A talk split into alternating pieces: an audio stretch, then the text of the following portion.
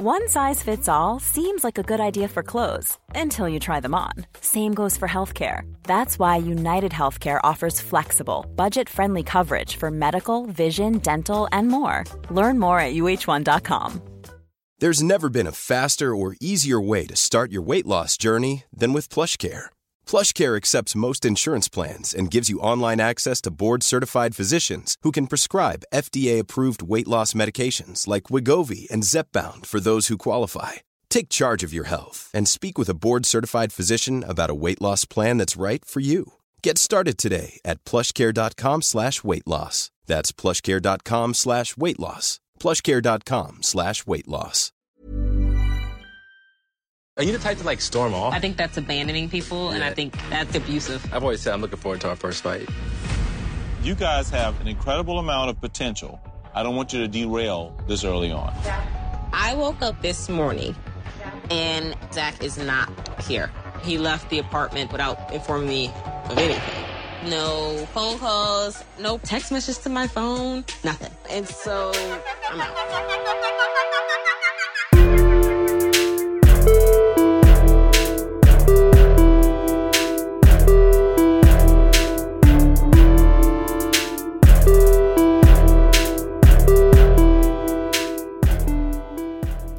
Everyone. Welcome to another episode of Everyone's Business But Mine with me, Cara Berry, Married at First Sight Edition. Ooh, I come to you, I stand before you, a woman who is humbled. I feel like I've been duped. I feel like I've been tricked, uh, bamboozled. Bamboozled would be a word that comes up by Johnny. I'm highly disappointed in his behavior this week, but at least we had some intervention in the form of Pastor Cal. But let's get into the episode before we talk about whatever it is that Johnny's trying to do.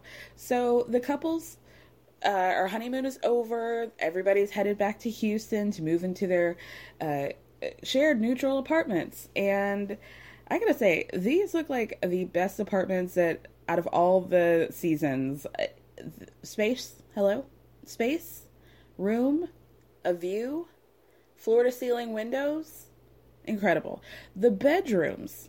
I had a question about how small the why why were the bedrooms so small when everything else was so large? But you know that's another story for another day. And hey i don't have to live there. So there you go. Um starting off with mira and mirla and gil.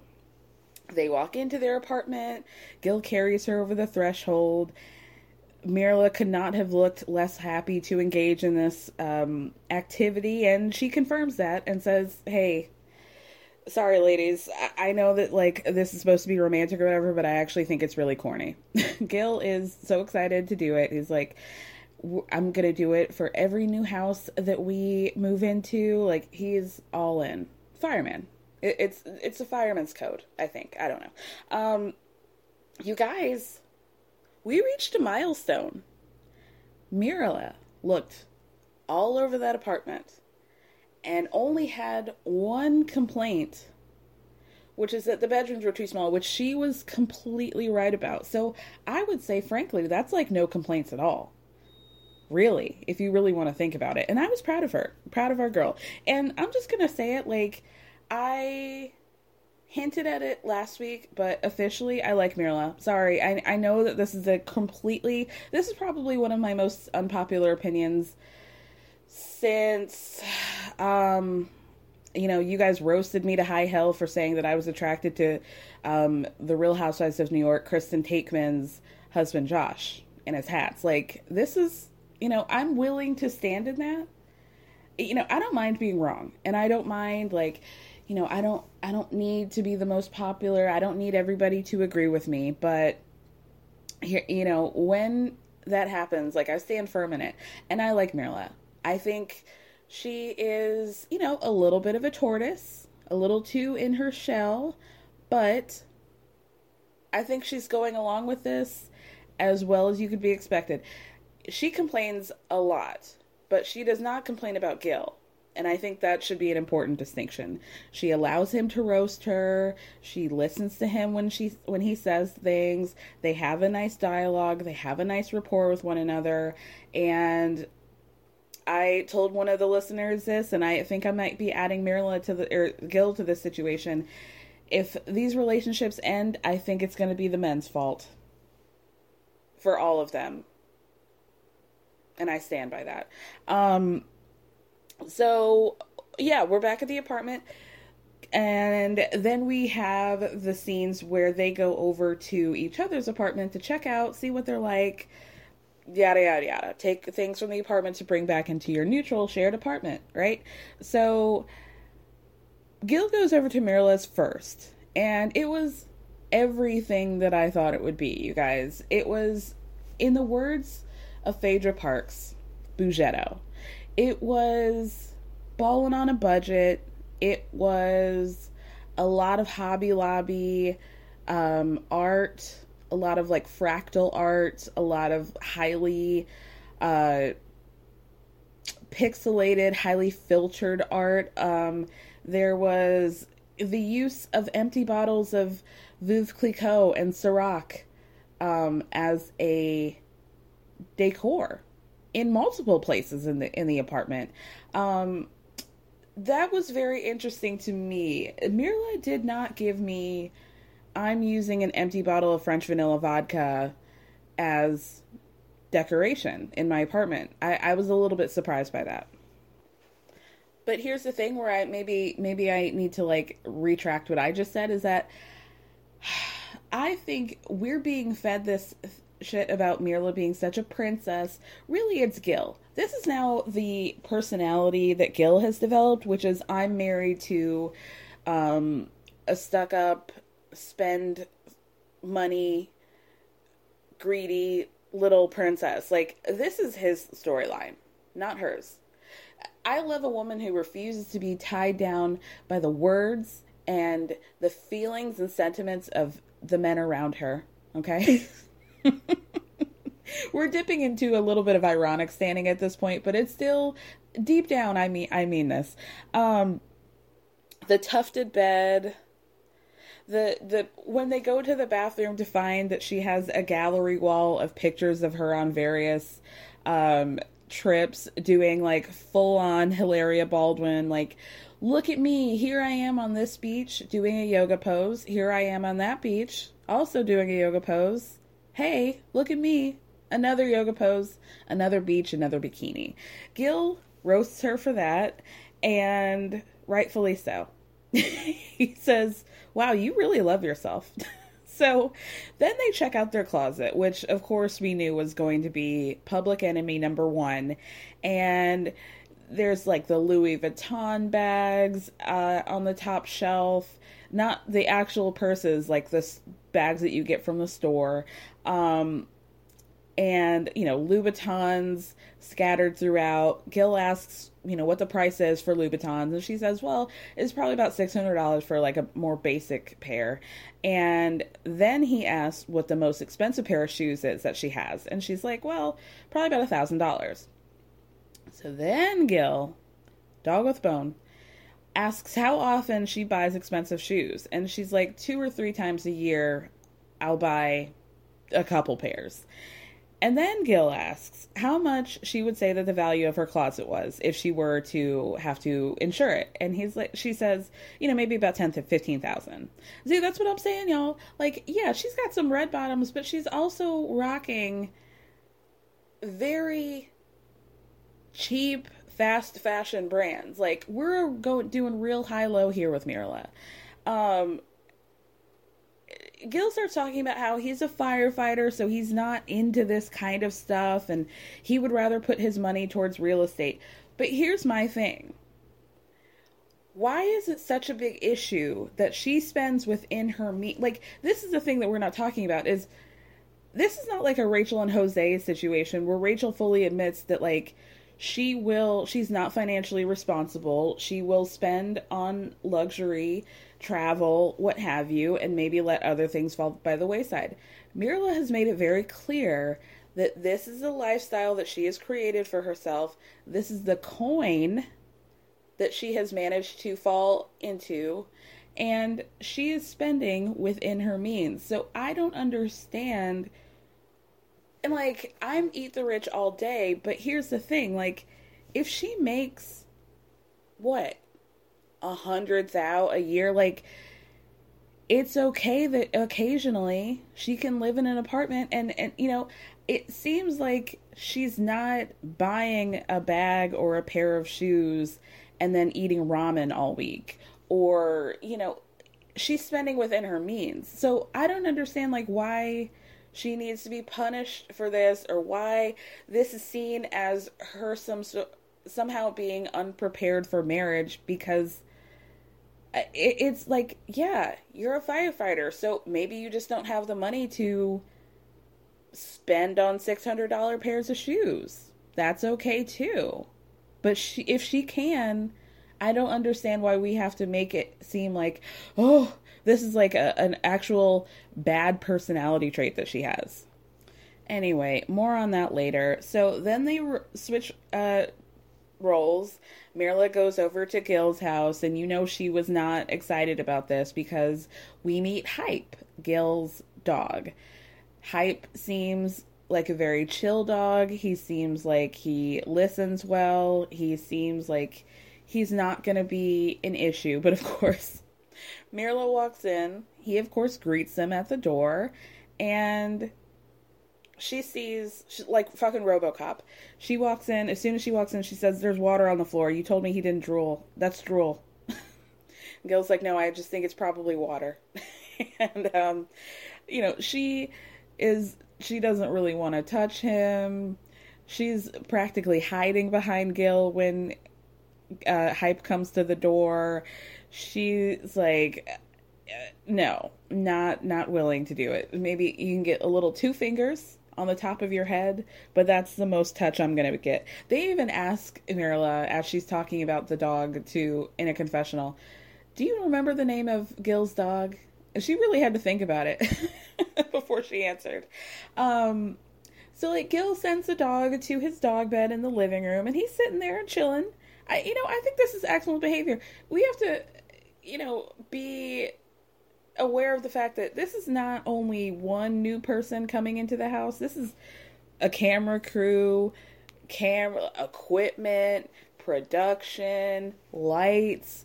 All of this is a lot for a dog to take in. So I thought he, all the dogs seemed to be really well behaved. Um, what, where am I going with this? Oh, so Gil goes over to uh, Gil or Hype's bed, and he says, you know, Hype gets bathed once a week. Mirla's like, "Are you sure he's not gonna smell? I can smell it. He's he's a stinky dog. He smells so bad. Are you sure that one one bath a week is going to stop it and prevent our apartment from smelling like dog?" And he's like, "Yes." I promise. First of all, the dog is like he looks like a boxer or bulldog hybrid. Like he's got short hair. I've experienced with boxers, like I said, and they don't really shed that much. Like, yeah, if they get hype, you know, but it's not like you're not going to find chunks of hair on your uh, couch more than likely. But anyway, um, uh, you know, once a week, a bath for a dog is more than most dogs get. so she should be grateful. So anyway, Gil bends down and he's doing like the oh kiss me, uh, you know, kissing his head and you know doing that thing where you don't let the dog kiss your face, but you get close in their face and you just let them like lick the air so that you know it's like a bonding moment. Like you're not actually kissing me, but Mirla is horrified. She's like you let your dog kiss you, and he's like it's not like a real kiss. Mirla. And then she says in a confessional that that just pushed their kissing timeline way back. Way, way back. So then Gil pulls out a picture of his uh, belated father. It's a painting.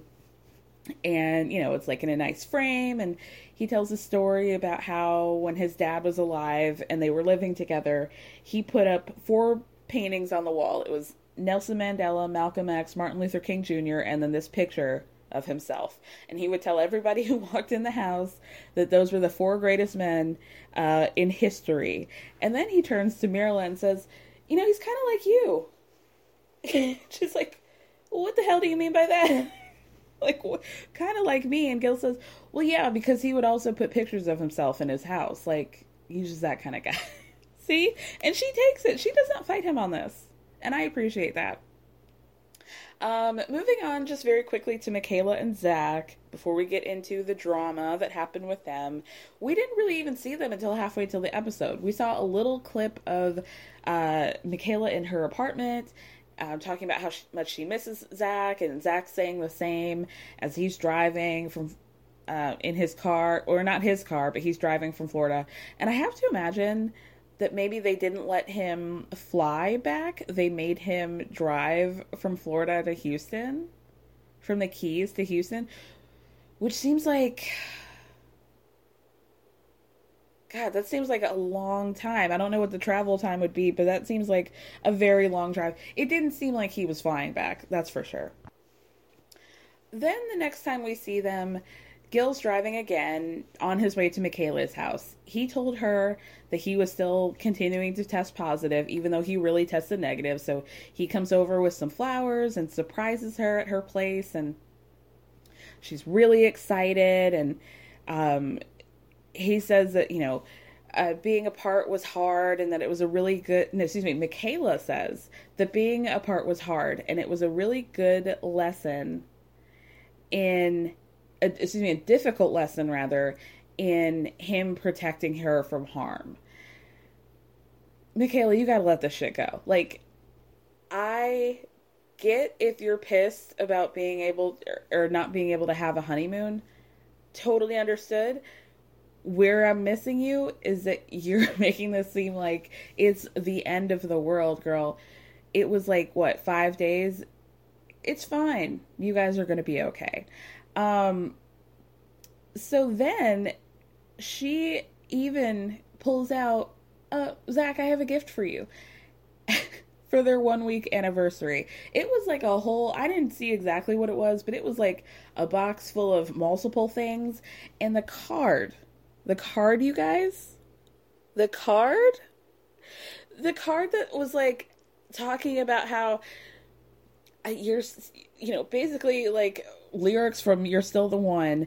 Um, you know, I I still think that you're hot. You still love to make, you know, I still love to smile with you and I still need your hugs and I still love when you touch me that way. You guys have been together for like 48 to 56 hours tops.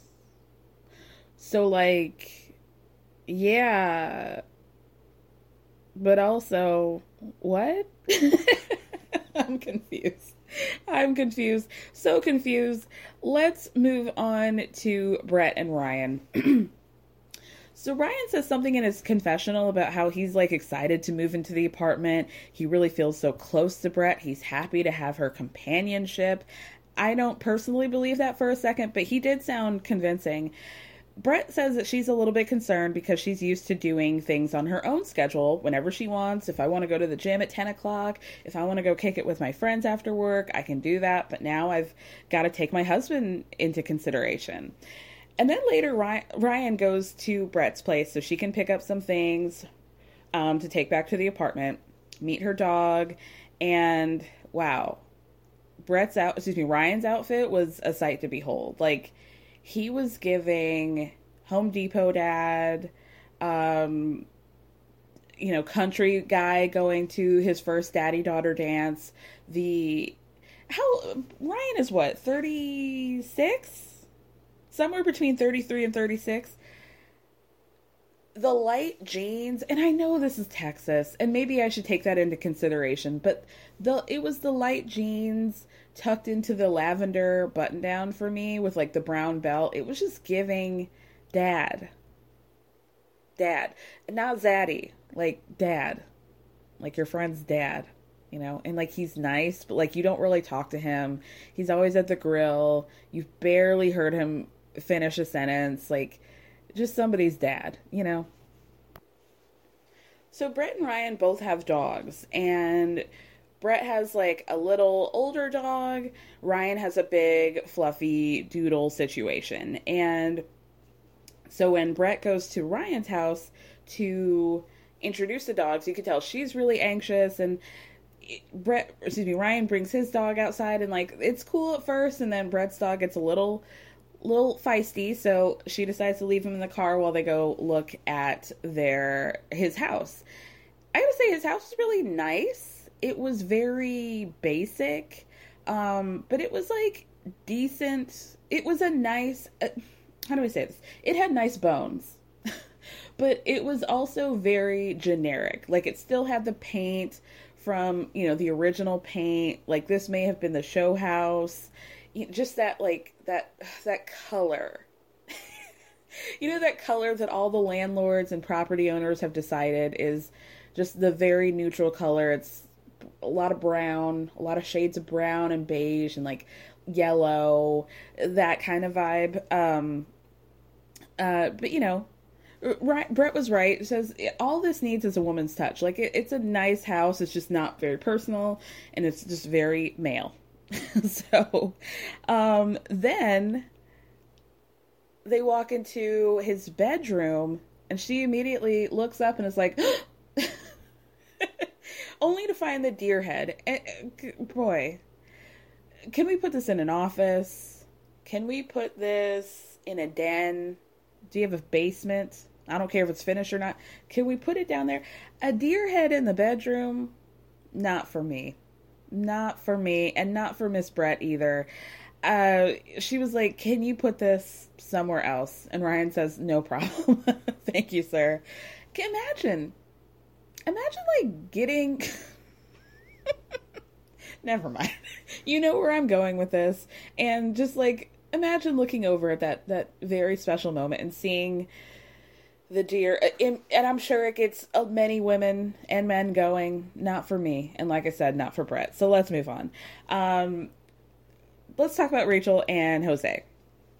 So Rachel says even though Jose said that she checks most of his boxes, or if not all of his boxes, she's still a little bit worried about her like day to day habits. Her, you know, secret this is a quote that I got from um, Sex and the City your secret single behavior.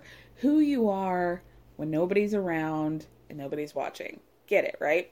So Rachel tells Jose that she plans on waking up at five o'clock in the morning to go to the gym.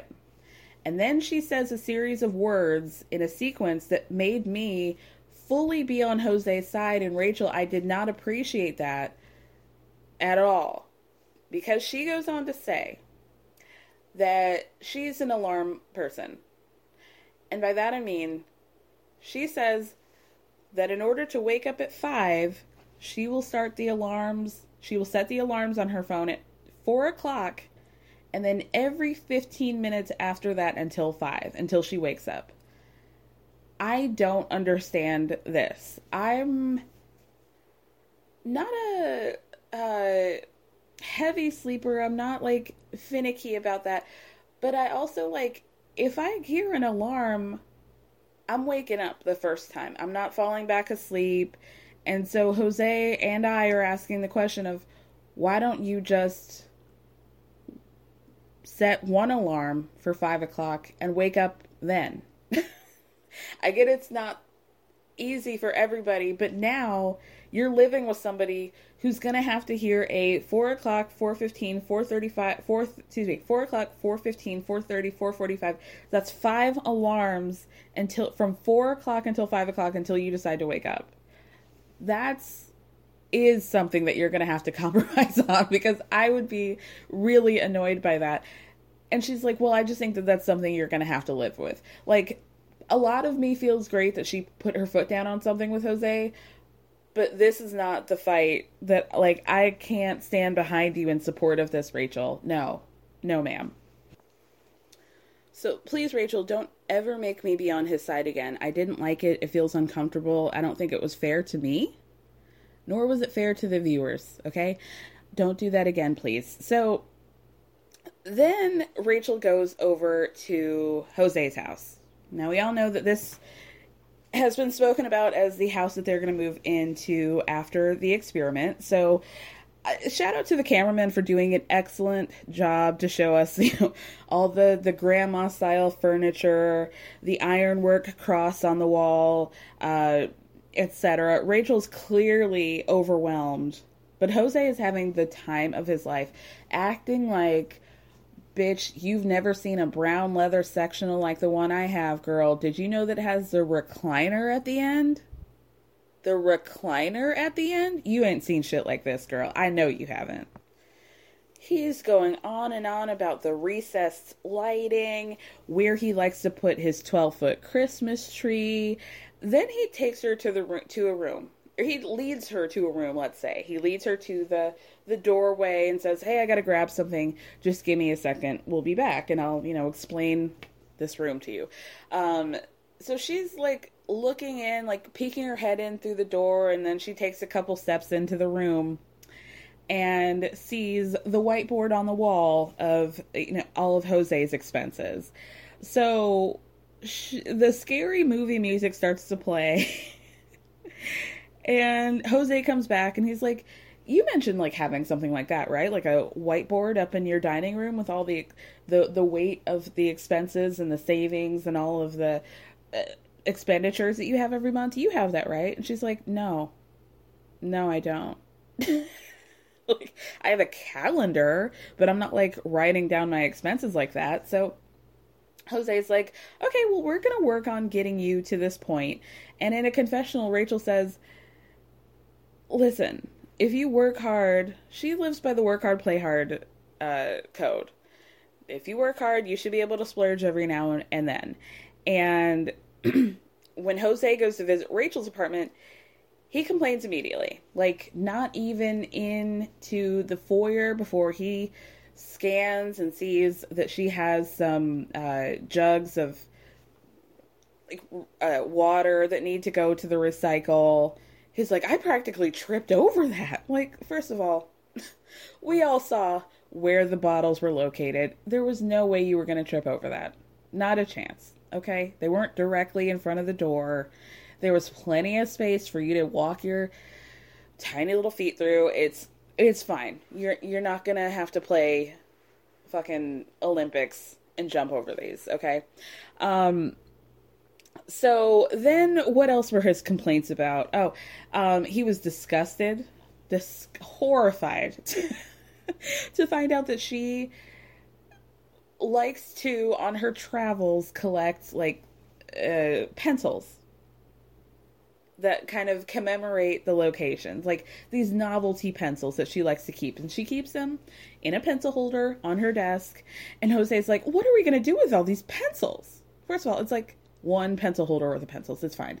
But I'm not going to have space for that. She's like, do do I not have my own desk in this situation and I can keep my pencils there like it's fine Jose everybody's gonna live. It's like I don't get the pencils. And great granted, like I don't get them either, but also they take up about two cubic inches, and I don't know if like maybe you want to charge her for the value of that when she moves into your home. Uh, Wh- whatever square footage might be occupied by the by the pencils maybe you want to put that on your whiteboard so you can you can make sure to note to that she can put that you know she can put that as part of the, of the uh the mortgage every month because hello? Like i can't stand this man. Um she then shows him she's got like a it's like a globe but it's a like a wire cage where you can put little tchotchkes. In this case she puts wine corks in them. And she has this thing where she writes down a place that she hasn't been but wants to go. And you know her thing is to just open it up pick a cork and then go to that place. And she's like isn't that fun? And jose's like no it isn't. Why does this man hate traveling so much? What is it with him? Uh, anyway, let's move on to Bao and Johnny. So they move into the apartment. Bao's expect- inspecting the kitchen, and you know she's saying little things here and there, like, "Oh, I noticed that the refrigerator doesn't have an ice machine," or, uh, "You know, I'm not really into electric uh, stoves." You know, the you know there's not proper ventilation above the stove and the cabinets above, and you know it it wasn't like, ugh, I hate this. It was just like a oh, I'm I like to cook. I'm going to be in this kitchen. I'm just making notes of things. It wasn't like a full on complaint. But you wouldn't know that from Johnny's reaction, who's just like, oh, every time, every time we want to have fun, Bao ruins it with all of her complaints and little bitch, and she never has anything good to say. He says, and I quote, she has a tendency to take the fun out of things. I've said it before and I'll say it again, y'all. Put a pin in that statement because I will be bringing it up later. She has, she, Bao has a tendency to take the fun out of things. Laughable. Anyway, so they get settled. They get in their new bed. Johnny asks Bow if she's nervous about living with somebody, and Bao's like, Yeah, you know, I have a feeling that you're probably very particular about things. And Johnny says, Well, you know, I only really had one stipulation. And then he brings up her showering or lack thereof habits. And Bao says, You know, yeah, I know that you have like a pretty hard and set rule about taking a shower before you go to bed every night. I'm going to tell you right now, I'm like, probably not going to do that because that's just not really my preference. so just to be clear where I stand on bath shower gate, let's let's talk about it. Um normally like I'm shocked and not so shocked to say this that I'm on Bao's side mostly.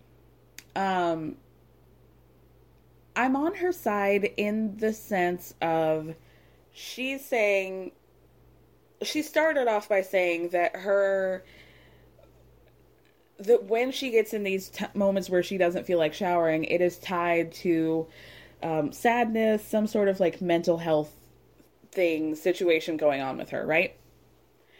I can accept that. Like, I'm putting myself in Johnny's shoes.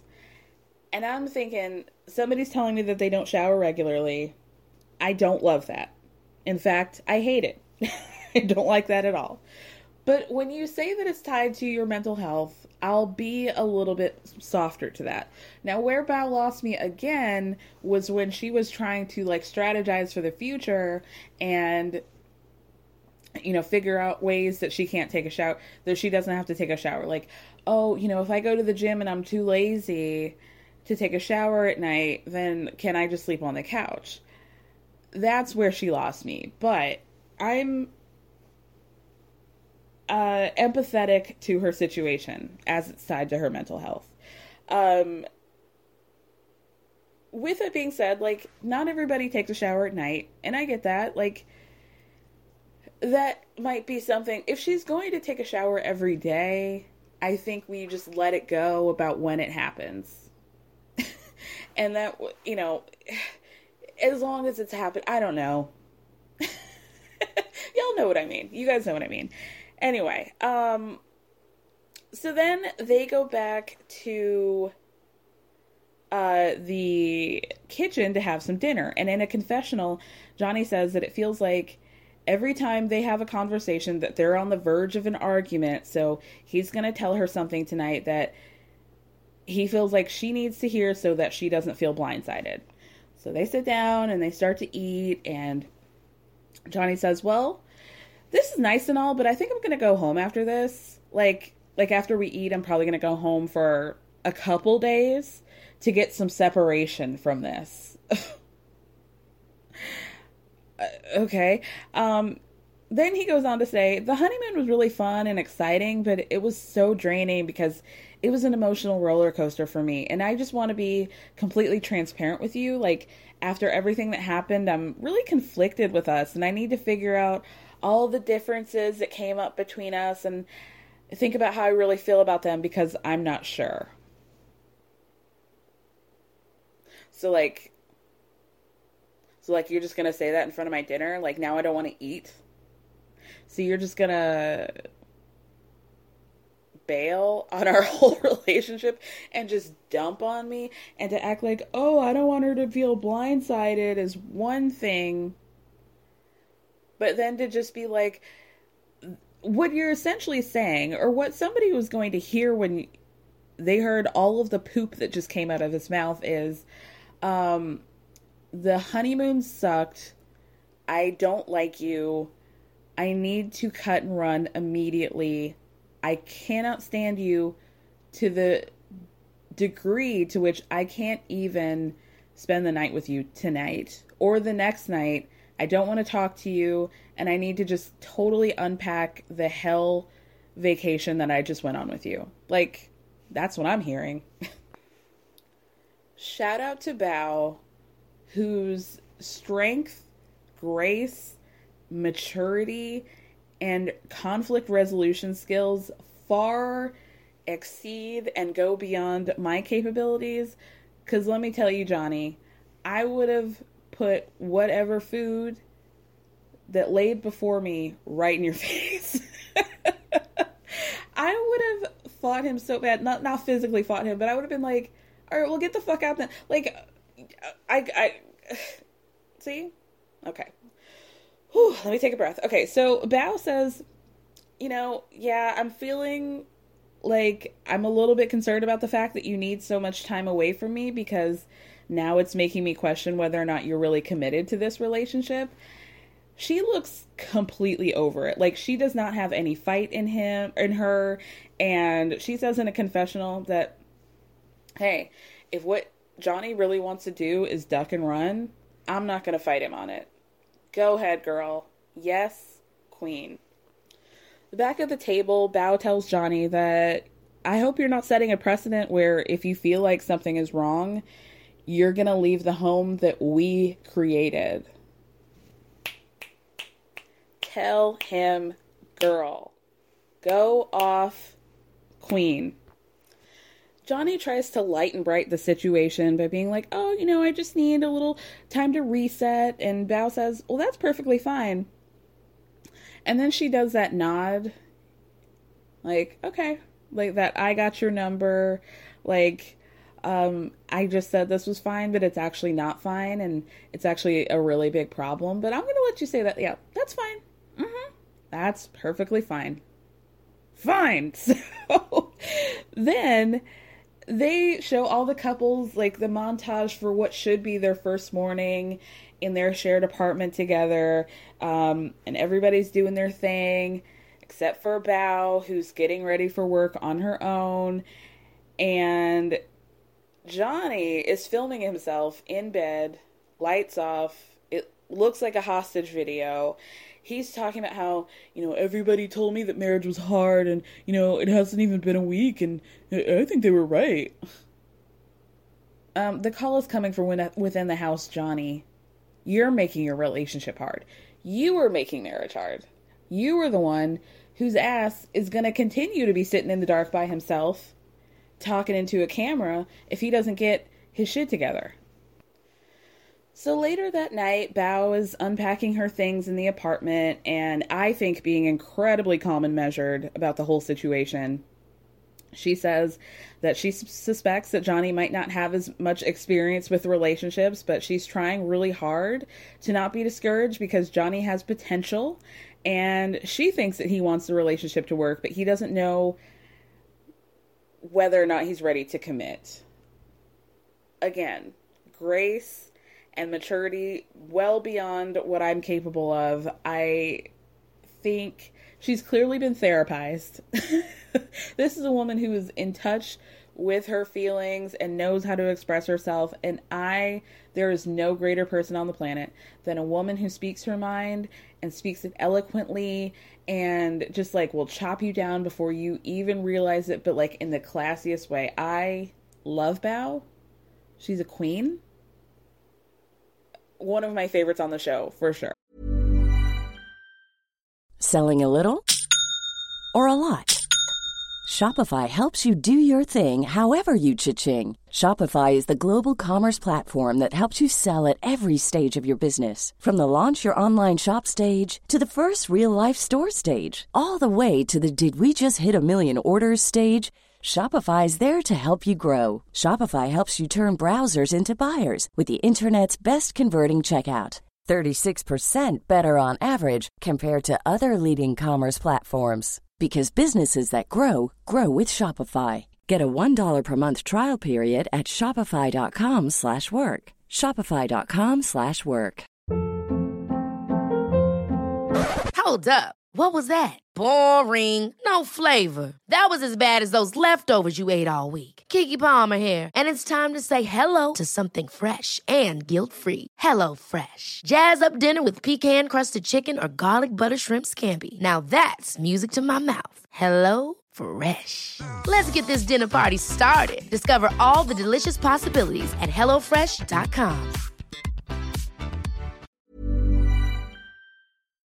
This episode is sponsored by BetterHelp. As we all know, when it comes to everyone's business, I like to mention it all, but when it comes to mine, I like to keep things a little bit closer to the chest. But that method doesn't always work when it comes to your mental health, and we all need a way to purge and get it out. Therapy is a safe space to do that and to figure out how to work through whatever's weighing you down by learning positive coping skills and all the tools you need to help you be the best version of yourself. BetterHelp is entirely online, designed to be convenient, flexible, and suited to your schedule. So you can just fill out a brief questionnaire to get matched with a licensed therapist, and you can switch therapists at any time for no additional charge. So get it off your chest with BetterHelp. Visit betterhelp.com slash everyone's business today to get 10% off your first month. That's betterhelp, H-E-L-P dot com slash everyone's business.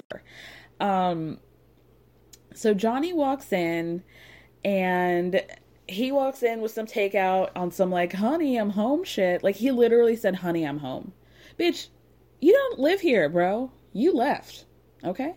Um, not not an underwear, not one of your seven blue shirts is laying in this closet. Like this is not your home, sir, because you left it. Anyway, um in a confessional, he says that some time apart really released, you know, it was really therapeutic and it gave him time to think about how he reacted to things and that he's going to be walking in with a fresh perspective. Okay, so Johnny breaks the ice by saying that the last time he was in the apartment, he was feeling really overwhelmed with the relationship because uh, during the honeymoon that they would get into these disagreements, but they didn't have time to process or resolve the matter um, in the moment. But looking back, he said that some things are not as important as they were in the moment. Great. What are those things, Johnny? What are you apologizing for? like, be specific. Cite your work. Show your sources. Bao does point out that obviously this is an accelerated situation, and Johnny says, Yeah, if we were just dating and we had fought this much within two or three dates, that would be one thing. But I feel like over the next couple of months, we're going to really find why we were matched, like the reason why we were matched. And Bao, again, who's being incredibly nice, says, Hey, as long as you're here, and I'm giving it a lot more funk than she is, as long as you're here, I'm happy to work on things. In a confessional, Johnny says, this is the first time he's experienced hardship in a relationship and has not left or back down. So they go to bed.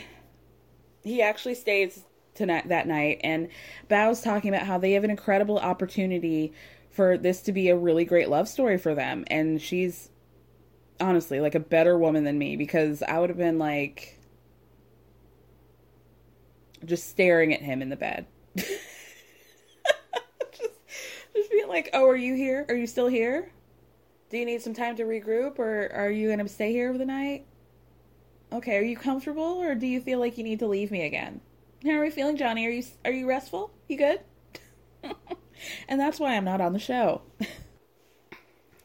So, after our first half of the episode, Pastor Cal then comes to the apartments to check up on the couples. And by that I mean stir the pot and make them fight each other, okay? Chaos and negativity.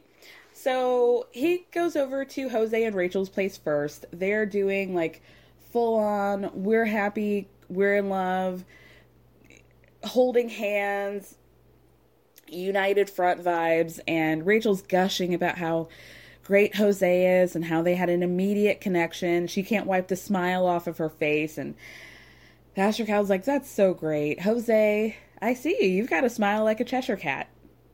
And just just so we know, I he's the one who said that, not me. Okay.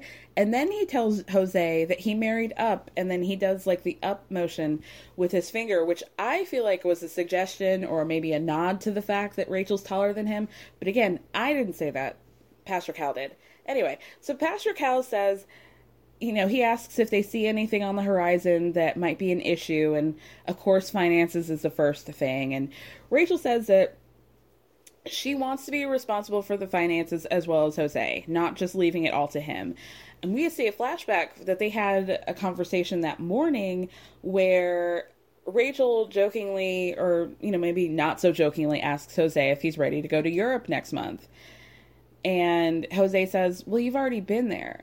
And she says, Yeah, but I want to go with my husband. And he says, Well, you know, it seems like your car has maybe seen better days, so maybe it's more important that you put that $3,000 towards a car instead of a vacation. And Rachel's like, well, you know, I feel like I got at least another year on the car. Like, that's fine. Not worried about that right now. So Jose tells Pastor Cal that he foresees them having a lot of big expenses coming up. Like, apparently, they're going to be moving into a new house and the car and whatever. And that he feels like at this point they can forego a trip for a year or two. Pastor Cal says, Ooh, you think so much, man. you think a lot. I know you have your schematics and your whiteboard and all that, but I look at you, the two of you, and I feel like, Jose, you're like the science, and Rachel, you're like the arts. And this is who she is. She's going to bring fun to your life, and you can't be the one to snuff that out. Like, enjoy it. So then Cal asks if they've consummated their marriage or at least what level of intimacy they're at, and they reveal that they did have sex. And I feel like that really escalated quickly because last week, at the very end of the episode, she, Rachel, was saying, if we don't have sex in the next few months, then I'm going to be feeling some type of way about this relationship. And Jose was talking about the boxes again and how if I don't have certain boxes checked, then the physical stuff and the sex isn't going to happen. So, what? I mean, I could tell you what box he checked. but I just feel like that seems like a very quick turnaround because we're talking maybe two, three days since the honeymoon. But okay, he, he checked her box. And congrats to the both of you. Um, Rachel says that she has a little bit of concern and worry about being intimate too soon and having that blur your vision. And Pastor Cal says, don't pump the brakes on things because with this experience, what should be happening is that you guys have that spark right away. I gotta tell you guys, I don't really understand what the rules are regarding sex with the with the show. Like I understand maybe I should backtrack. What I should say is that one, it definitely takes a more open minded and adventurous person for the physical aspects to be uh, successful on the show. But two, it's like he I feel like they tell every couple different things like telling Rachel and Jose don't pump the brakes, but then they're saying for other people it's fine if you guys don't do this or if you're not here if you haven't gone all the way, but you guys need to be on the same page at least. And then there are other times where they say, I, I'm just very confused. There doesn't seem to be any like common standard answer to the physicality part of the show. But anyway, moving on to Michaela and Zach. Um, before they meet up with Master, Pastor Cal, they one move into their apartment and two introduce the dogs to each other because they both have dogs. Their dogs get along immediately. So cute. Ugh, they're just like like they knew they were brothers. Uh, they were just playing and having a great time. Anyway, um, Michaela and Zach start to talk about, you know, what is, what do you think it's going to be like to live together? And Michaela asks Zach, um, what he thinks that their first fight is going to look like. And Zach asks, What kind of person are you in an argument? And Michaela says, under no uncertain terms, that you know, she's not the type of person to storm off. She even goes so far as to say that it's actually kind of abusive to leave somebody, like emotionally abusive to leave, to go MIA, to go off the radar, not answer phone calls, not answer texts, and to just walk out. So she's not going to do that. And Zach says that he's actually looking forward to their first fight. And Michaela's like, really? so more on that later. Um, actually, let's just get into that now.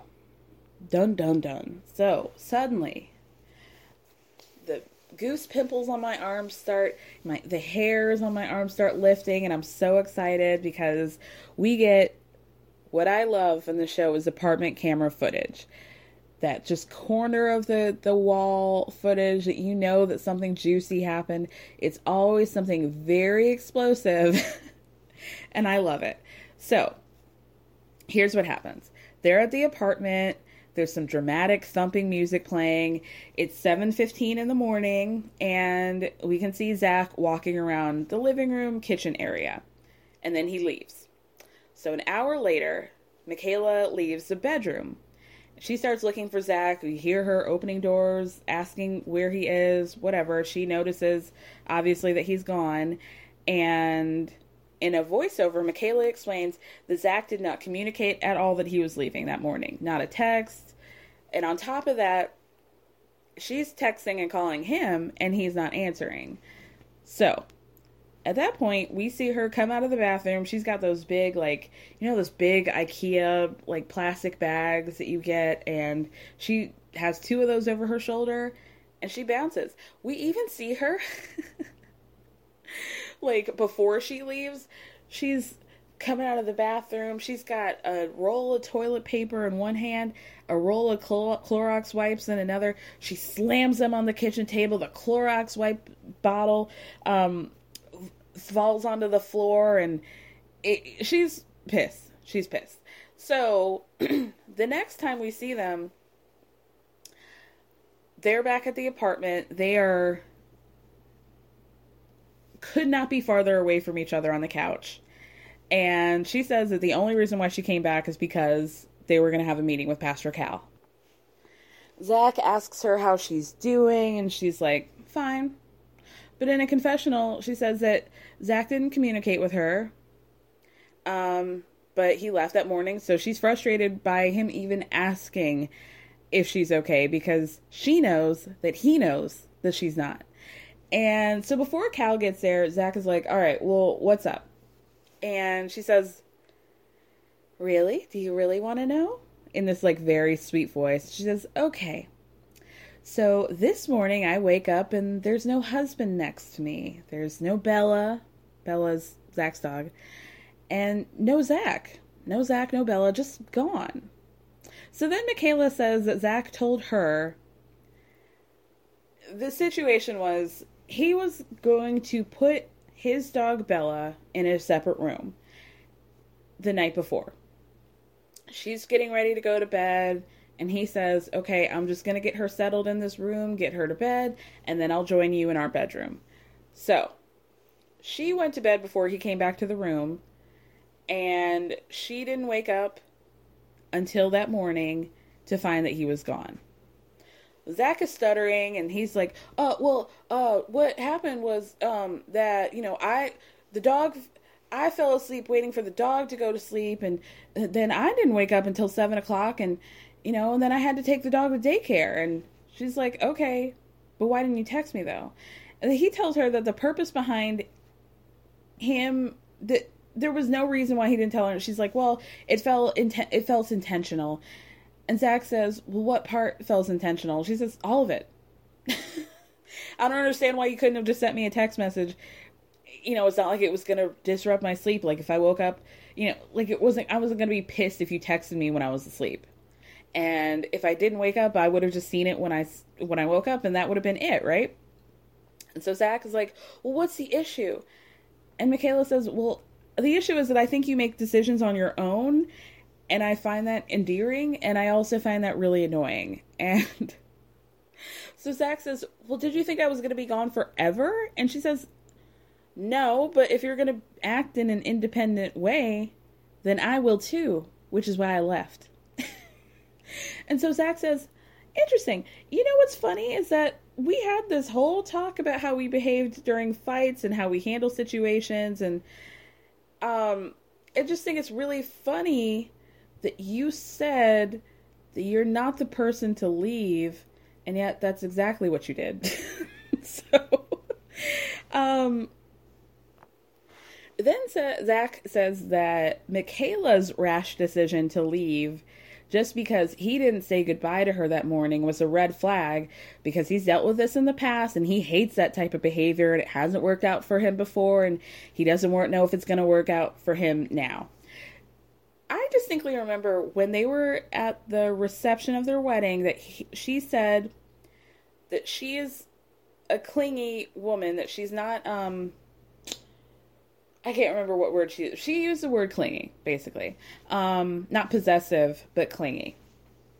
And Zach said that he actually found that quite attractive. And that he was into that when she said it. Well, be careful. Be careful. Every I won't say every guy, but a lot of guys, I think all of us people who have been in heterosexual relationships with heterosexual men, my thoughts go out to you, first of all. But I think if you've dated a decent amount, you have encountered the guy who says that every woman is crazy, right? But this is that is Zach. Zach will be the first guy to tell you every woman is crazy, but then you'll say things like, Oh, I like a clingy woman. I like a woman who has unhealthy boundaries. And then you act like you're so surprised at what happens, you know, in the aftermath. It, well, I can't stand him. anyway, Michaela claims that Zach never came back to the apartment, and Zach says that he came back at 9:15, and she says, "There's no way. I was still there at that time. Like you're a lie. No, no possible way you came back at 9:15." So he says he doesn't want to talk about the situation anymore. Michaela's like, okay, but is there any resolve here? And right at that moment, Pastor Cal walks, knocks on the door. So he comes in, so excited, and clearly is not reading the room. And he's like, hey, I just wanted to talk to you guys. Huh. I noticed you guys are sitting a little pretty far apart from each other. And Zach says, well, we just got into our first fight and Pastor Cal says, Welcome to marriage. Michaela cracked me up. She starts getting shady and says, turns to Pastor Cal and says, I notice that you've matched me with a man who's really dynamic and strong and challenging. And Cal says, Yeah, like you. so Zach starts talking about how this fight hasn't affected his feelings for her and like it's okay and she's squinting at him like dude what are you talking about and zach's like oh i don't like that face and so cal says well what's the squint about and she says well zach is talking a good game but like right now i just have my guard up so i don't really feel like i believe what he's saying zach says he doesn't understand what the big deal is he just went to sleep with his dog went to the daycare came back two hours later and like he's been honest this whole process since day one. He's not lying now. And then he says, We've had all these deep conversations on and off camera, and I've never seen you squint your face like this at me. And it feels like, it makes me feel like you don't trust me. The Pastor Cal asks Michaela to express her feelings. And at this point, she starts getting emotional and says that she thinks that Zach is wonderful. She really likes him. And that makes her nervous. And then she says, look, when my dad died, I had to reprogram and start going from like him being my protector to protecting myself. And now I have this husband. The idea of allowing myself to be watched over and led by another man is scary. Zach moves a little bit closer to Michaela on the couch, and she just kind of like recoils and jumps back. And then Cal asks them to unpack her reaction to that. And he says, I think that Michaela, you really do want Zach to comfort you. And she says, I do. and so then Pastor Cal, Cal starts to get into like breaking down exactly what Michaela just said. She lost her ultimate protector in her father, and the impact of that. And she starts to cry, and Zach hugs her. And then Cal says, Do you understand, Zach, a little bit more how you're leaving or why you're leaving would have affected her? And Zach says, Hey, I don't understand what it would be like to be in her position. I I don't understand what it would have felt like for her to leave her father, but I want to be your protector. And Michaela's response is, But I just feel like that's a lot for you. Like a lot for you to take on. And Cal's like, Michaela, this is what you wanted. So don't push him away when he says that he wants to do this for you. I don't want you to guys to derail this so early on. I think they have potential. I think they're. Mm, I, do I think they're going to make it? No.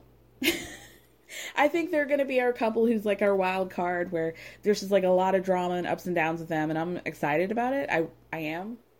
It's not going to end up in them having a happy lasting marriage, but I like one couple.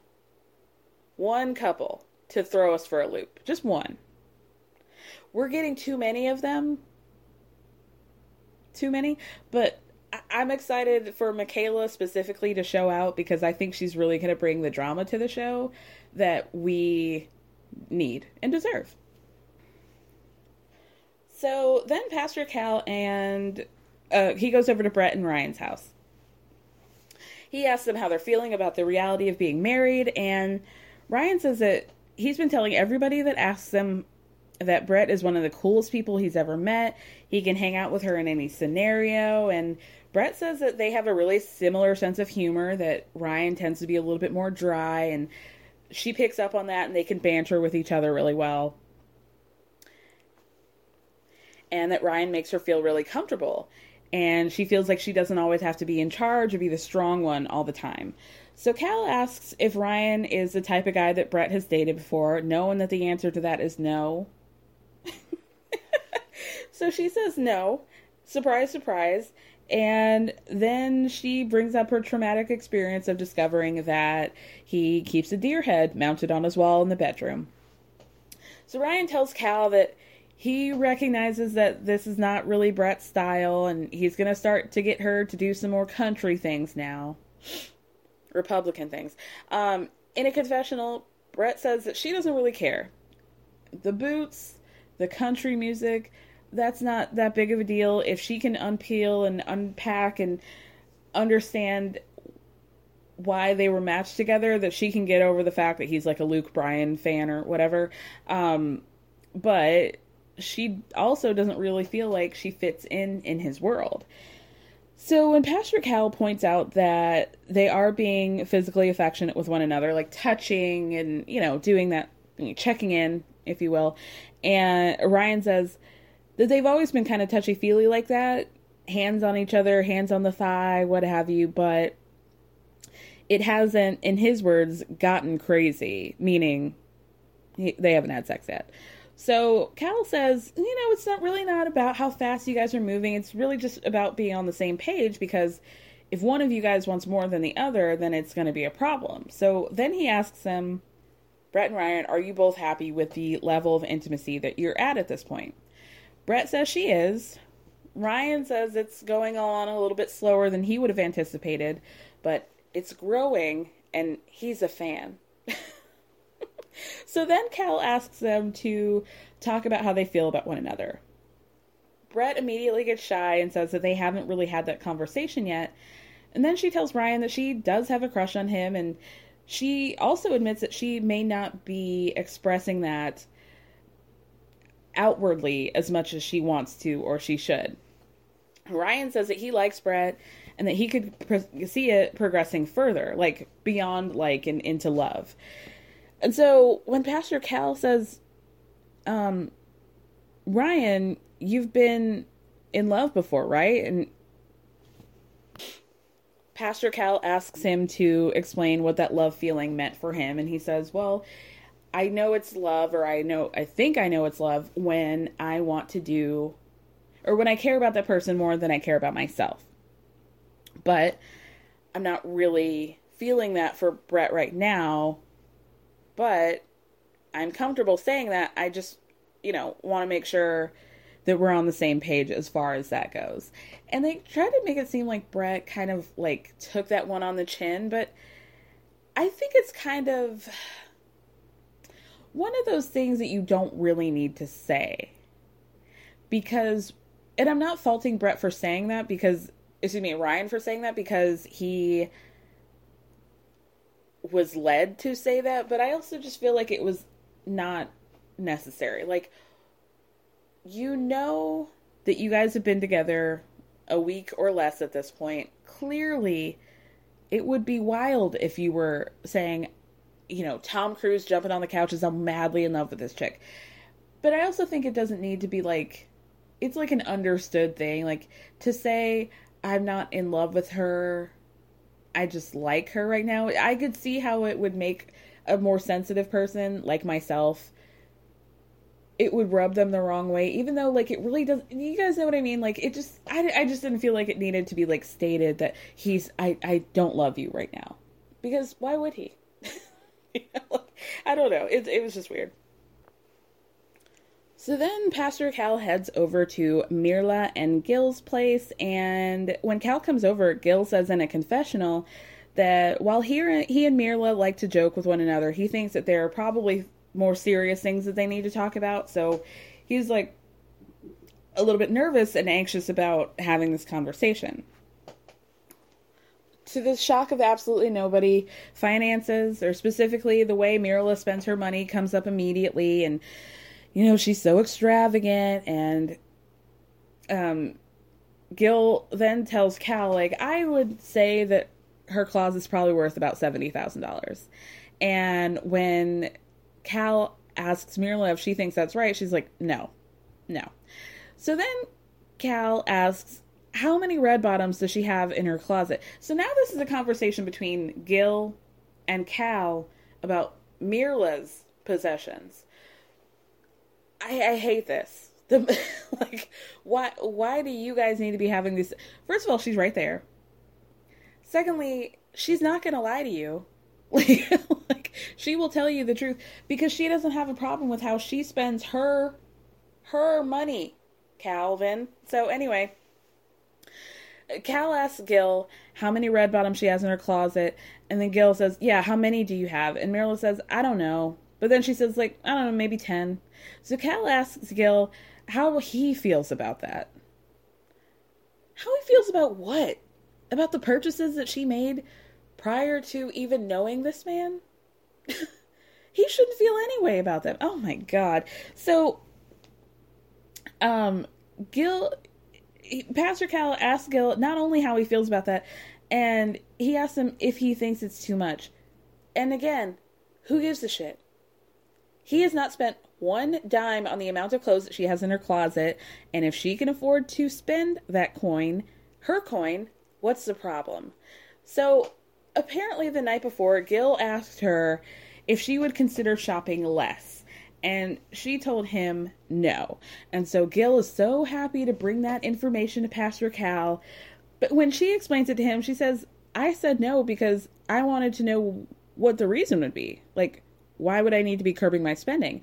And Cal looks at her like she's stupid. And he's like, well, to divert it into other areas. And Gail's like, exactly. So this is like they're totally tag teaming on her. Mirla says, but if I'm already putting money into savings, I'm already doing those things, all the things that Susie Orman has hammered into our head, I'm already doing those things. So if I can spend money on some red bottoms, what's the problem? You know? So Cal goes into like, you know, how she needs to be more marriage minded. And, you know, it's okay if you spend $150, but we're talking about like thousands of dollars worth of purchases. And that's something that she needs to talk to Gil about. Okay. okay. No, I, I do understand that, like, if you're making extravagant purchases in your marriage, then yeah, it is fair to give somebody a heads up before 3000 2000 whatever thousand dollars come out of your account which you guys really need to be discussing instead of shaming her for being able to live the lifestyle that she can very clearly afford on her own is discussing finances in a like the way that Jose and Rachel are. How are you going to do this? Are you going to have a joint account? How much money are you contributing? How much money are you contributing? Are we going to be contributing to our financial scale? Because clearly there seems to be a little bit of difference between Mirla's uh, tax returns and Gil's tax returns. These are the questions we need to ha- be having. Is we don't need to be like hammering this shame into Mirla for spending the money that she has to spend if she is spending responsibly, saving and doing all the due diligence that she needs. She has made it very clear that she climbed her way into this tax bracket, whatever it may be, and that she has zero intention of ever going back to her poor upbringing. So I'm not worried about this woman. I don't know why these men are acting like she is sabotaging the relationship. She is not. They haven't even been anywhere for her to be making any extravagant purchases yet. Like, this isn't even a problem in their marriage now. Nothing has happened. Nothing has happened yet to to need to have this like full court press on her. It's it, I thought that was weird. Ever catch yourself eating the same flavorless dinner 3 days in a row? Dreaming of something better? Well, HelloFresh is your guilt-free dream come true, baby. It's me, Keke Palmer. Let's wake up those taste buds with hot, juicy pecan-crusted chicken or garlic butter shrimp scampi. Mm. Hello Fresh. Stop dreaming of all the delicious possibilities and dig in at HelloFresh.com. Let's get this dinner party started. Planning for your next trip? Elevate your travel style with Quince. Quince has all the jet setting essentials you'll want for your next getaway, like European linen, premium luggage options, buttery soft Italian leather bags, and so much more. And is all priced at 50 to 80% less than similar brands. Plus, Quince only works with factories that use safe and ethical manufacturing practices. Pack your bags with high-quality essentials you'll be wearing for vacations to come with Quince. Go to quince.com/pack for free shipping and 365-day returns. Cal shifts the conversation to the physical intimacy and Gil says that there has been more touchy-feely stuff between them, but you know, they they'll cuddle before bed, um, but that's the climax. And Cal says, That's not a climax, my friend. so then Cal asks if there's been a kiss since the wedding, and they both nod no. And Cal says, When you guys got married, she gave you the cheek, right? And Gil says, Yeah, and she's still cheeking me. so Cal asks if this is be- the behavior is the same off camera as it is on camera, and Gil says yes, and that he feels chemistry towards her. And he can't speak for Mirla, but he guesses that she feels the same. But then Cal cuts him off and says, Well, you shouldn't have to guess, which is fair. That I will give him. Um, then he just straight up says, asks, Do you guys want to have sex? Mirla says, Eventually, yes. And Gil says, It's a yes for me. It's not an eventually yes. It's yes. Yes, I, I do. so um, Cal asks what it is that Mirla was going to need to feel more comfortable. And she says, I just think I just need to get to know him. So Gil says, the sex part is not the issue. He's perfectly fine going this experiment, going a few months before having sex. But the kissing is something that he is adamant about. And he straight up says that oh, excuse me. First of all, Cal asks if he asks Mirla is a peck on the cheek is um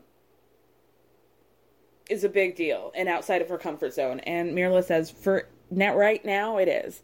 So she says, I'm just focused on how I feel and I'm trying not to listen to outside people potentially putting pressure on my relationship. Now, I don't want to like put anything on her and like say so I'm not going. Never mind. I'm not going to. But I just feel like her the way she said like I just listened to myself in my mind pings that not that there was like some horrible thing that happened to her, but that maybe there were situations that she was not comfortable in and she's just like I'm never going to be in a position where I'm not listening to my insides and going with that. Like I think that is completely fair. Um so then Gil asks, excuse me, he says that he asked Mirla if she could go through the entire experiment without kissing, and she said yes.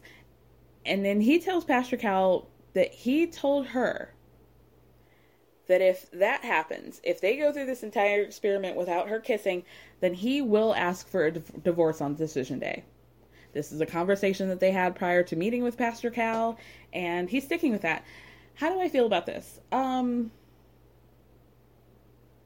you know, like I want to be honorable of everybody and meeting them to their physical limitations and and honoring what they can and cannot do or are willing or are not willing to do. We should absolutely be doing that. With that being said, you're married to this person. And with marriage comes some should come some security that like the physical aspects are going to be taken care of. Um, so to me, kissing him should be something that even if you're waiting a while, I think another week should be enough for you. like, y'all are sharing a bed, you're sharing a home, you're married, you're living together. If you don't want to kiss him, and that's too far for you over the course of the two months that you guys are in this experiment together, I probably would not be that motivated to stay with them either. So, there we are. Um, let's end with Bao and Johnny. When they went to their um, apartments to check it out, there really wasn't like too much exciting stuff. They both uh, realized and discovered that they both have bidets and that they listen. If you need to make a BM in the greater Houston area, Bao got you hooked up. She's got the bidet, she's got the wipes, she's got the Poo-Pourri, she's got the regular toilet paper. All the accoutrement to make your butthole happy. Anyway, um, so then let's get to their meeting with Pastor Cal. So they bring up, you know, you you know at this point that we know each other, right? Or we knew each other prior to getting married. And Bao says that she's had a crush on Johnny this whole time, but he didn't go for her because she was kind of a nerd. She wasn't Miss Popular. She's clearly joking, but Johnny's face is like, ugh like, I want to leave right now. Cal asks them about the types of conversation that they've been having, and Johnny says that they were able to go really deep really quickly, but you can't go that deep without having some arguments. So Pastor Cal asks what the conversations are about, and Bao brings up the situation with her snoring. And she very accurately and rightfully said that Johnny was dismissive after she said that, and he acted like she was being overly sensitive and was making a bigger deal out of it than she needed to. And then she looks him right in the eye and says, You made fun of the vulnerability of mine that made me feel less attractive, and I feel like sometimes you're rejecting me. Bam. They should have held Johnny more accountable for how he treated her during her snoring because she's exactly right.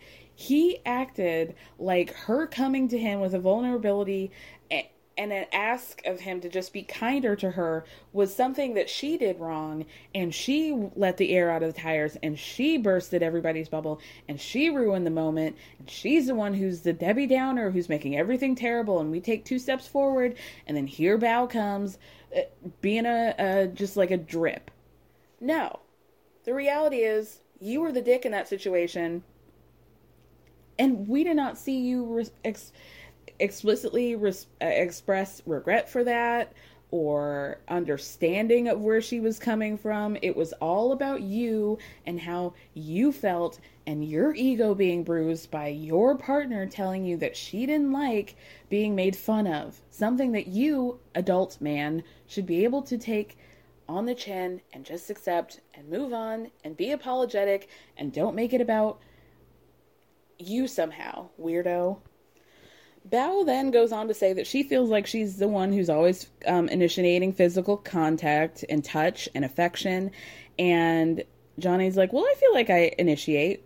So Pastor Cal stops them and says, But if she feels like the affection is not being initiated on you, then it really doesn't matter if you disagree. It doesn't matter how you feel. If you're not attracted to her, okay, but like, let's talk about this now and you need to tell her. Um, that information.